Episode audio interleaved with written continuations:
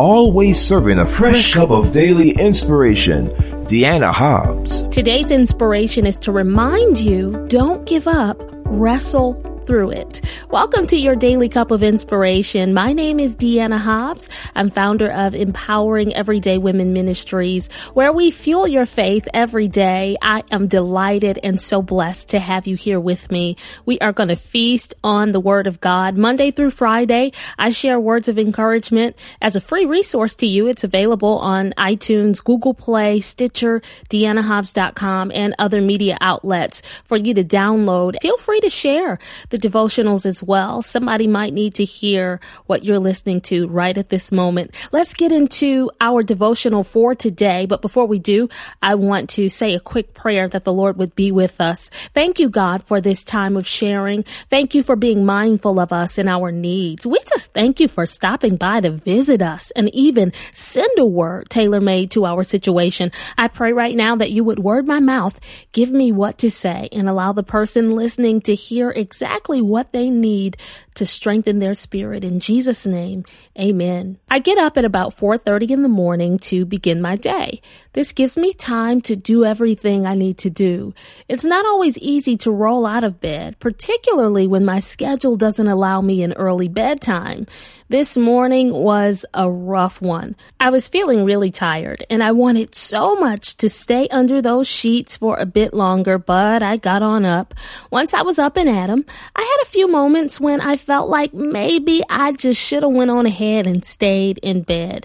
Things started falling apart today. My little schedule I had set for myself was ruined. Everything felt like it was breaking down. Time is valuable. And in order for the ministry God has entrusted to me to run smoothly, systems need to flow. So there I was this morning, a bit annoyed that it had been difficult to rise so early, only to have my day thwarted by a string of setbacks and struggles. For a moment, I almost let myself get upset, but then I changed my mind. I prayed about it and trusted God to work it out because I didn't know the right solutions to fix what was going wrong, but there was something I could do as well as pray. I could fight. I was like, not today, Satan. I'm going to have a good day. I'm still going to be productive, tend to ministry business and keep a good attitude because I know who's on the throne. Furthermore, I had to remind myself that I'm not the exception to the rule of life that says we all have to struggle. Nobody gets off easy. Every one of us, including you, listening to me right now has a personal struggle to deal with. We each wrestle with hardship, setbacks, disappointments. Life is a wrestle, not just in the natural, but in the spiritual. The Bible tells us in Ephesians 6:12, "For we wrestle not against flesh and blood, but against principalities, against powers, against the rulers of the darkness of this world, against spiritual wickedness in high places." Aside from the ordinary stuff we go through, there are also evil, invisible, satanic forces the Word of God calls the rulers of the darkness of this world that come against us to keep us from fulfilling God's will for our lives. As believers, you and I have to expect opposition, pushback, and attacks from the enemy. It's inevitable. But that's not the only kind of wrestling we have to do. Sometimes that fight is internal. We wrestle with our emotions, feelings, fears, and disappointments that try to get us to walk away from what we know God has called us to. Friend, I know you can relate. Sometimes you have to endure hardship, wrestle, cry, fight through fear, dig your heels in and refuse to quit in order to seize your destiny. Jacob had to. In Genesis 32, we enter Jacob's story during a time of fear and uncertainty for him. It was 20 years after he had tricked his twin brother Esau out of his inheritance. That story is in Genesis 27. And Jacob was about to come face to face with his duped sibling who had once been angry enough to kill him. So in Genesis 32 and 12, Jacob cried out to the Lord because he wanted protection from Esau and he really wanted assurance that the promise that God had made to his grandfather, who was Abraham, would be kept. Jacob told God, for you said, I will surely treat you well and make your descendants as the sand of the sea, which cannot be numbered for multitude. Even though Jacob had a word from the Lord and took time to put God in remembrance of that very word through prayer, fear still made him waver a bit. Since the controversy had never been resolved, when Jacob was informed that Esau was on his way, accompanied by 400 men, he wondered if hot revenge was still pumping through his relative's veins. So after coming up with a strategy, just in case the reunion turned violent, Jacob sent everyone, his servants, animals, wives, and children away. And he was all by himself at the Jabbok River. And I want to set the stage for you. This is where he wrestled with an angelic being whom Jacob identified as God himself. This struggle was so intense that this heavenly warrior who told Jacob to let him go knocked his stubborn opponent's hip out of socket.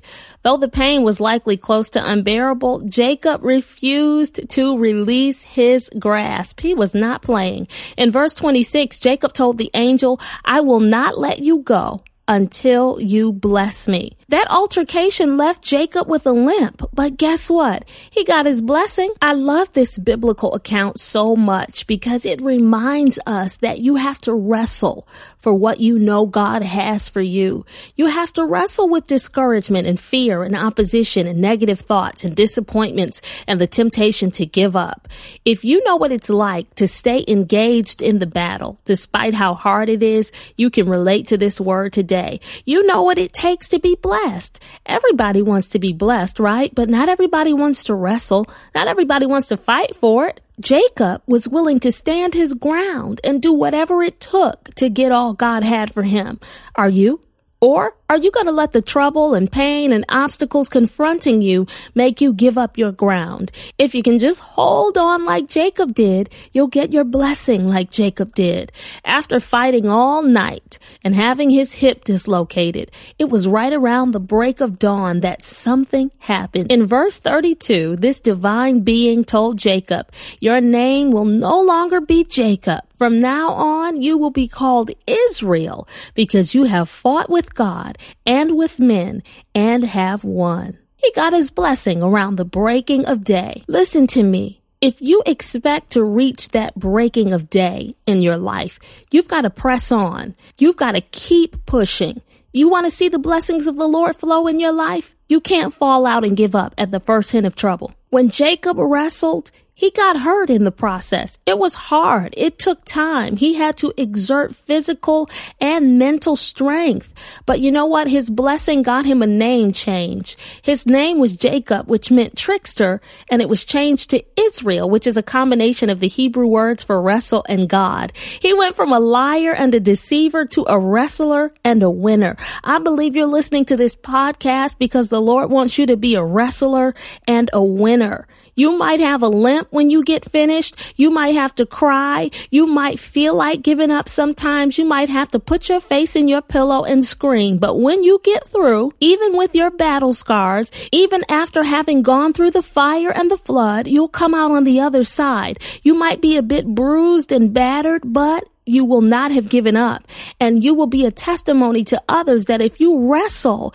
if you don't quit, if you refuse to give up, you will win. But you got to wrestle through it. Believe your season is changing. Believe that you're going to reach the breaking of day. I know the nights have been long, but your turnaround will manifest. But you got to grab hold to this truth that morning is going to come. And that's what I want to remind you of. So I'm going to go ahead and stir up the latter portion of Psalm 30 and 5 dive into your cup of inspiration, and that says, Weeping may endure for a night, but joy comes in the morning.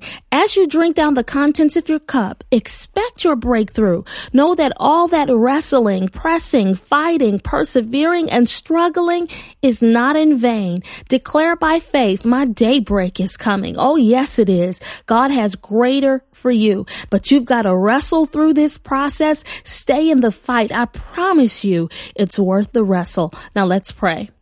God, I thank you for this, my sister, this, my brother. Give them fortitude. Give them power. Help them to declare, I will not let go. Thank you that as they make the commitment to dig in their heels and to stand firmly on your promises, that you will reveal yourself to them in their situation, that you will manifest your promises and that their breakthrough will come. Not maybe, but surely it will come. And we thank you for it right now. We realize that power belongs to you, and we place our full confidence and trust in you alone. In Jesus' name, amen. Your Daily Cup of Inspiration podcast has been brought to you by Empowering Everyday Women Ministries, where we help fuel your faith every day. For more information, log on to www.deannahobbs.com.